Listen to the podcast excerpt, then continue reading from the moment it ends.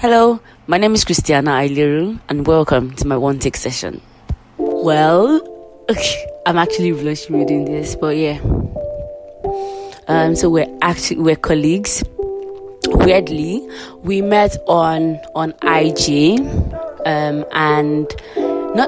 I went to an advertising school. I started my career as a copywriter and I went to an advertising school and just basically showing us more people that are basically doing well in the industry and all. And then the name popped up, and at that time the person was doing something called 365 days of copying. And then I went through his speech and I'm like, oh my days, this person is really, really smart. And I slid into his DM. I sent him a message. He said, "Oh, hi, I'm Christiana. I'm actually starting my career as a copywriter, and I see what you're doing. Blah blah blah." I came up from the angle of, "I need your help. Do you mind if I share my stuff with you? Things I've written, what I'm also working on, and all. And you can just give me like your honest feedback." And that's how we started. So it was honestly nothing romantic. It was not a crush. It was just, I like your brain. I really need to use your brain. I know that you can be a good career buddy and all of that. So that's how we started. We just moved from Instagram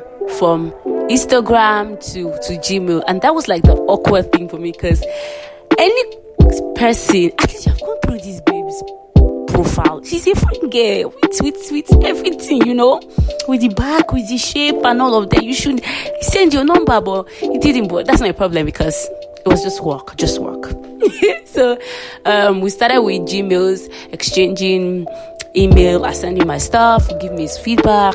Sometimes it would take months to reply, but that was no problem for me. And then I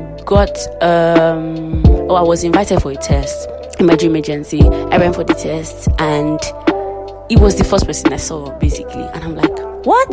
So I did the test, and after the test we stepped out and had like a chit chat, and then we started working together as colleagues, as destiny. We have a casual friends, work buddy for 3 years, and then the fourth year, I would say after my whole face, just a joke, I started something. Was an NGO, and I just noticed that every time I needed like somebody to talk to, somebody to ask for advice, he's always there. Basically, he's my friend. I used to say my friend, but he would always say, please don't friendzone me. I am not your friend. Don't ever think I'm your friend. It was weird for me, because I considered him as a friend, but I didn't know that this human being was hiding this fine girl. But yeah, and that was it for me. Yeah, I fell in love with his brain, his personality, everything. And yeah, we're getting married. So yes, that's the long story. He has principles, is responsible, is selfless, and just makes my life a lot easier, because this baby girl is a spoiled child. She is. One take. One topic, your take.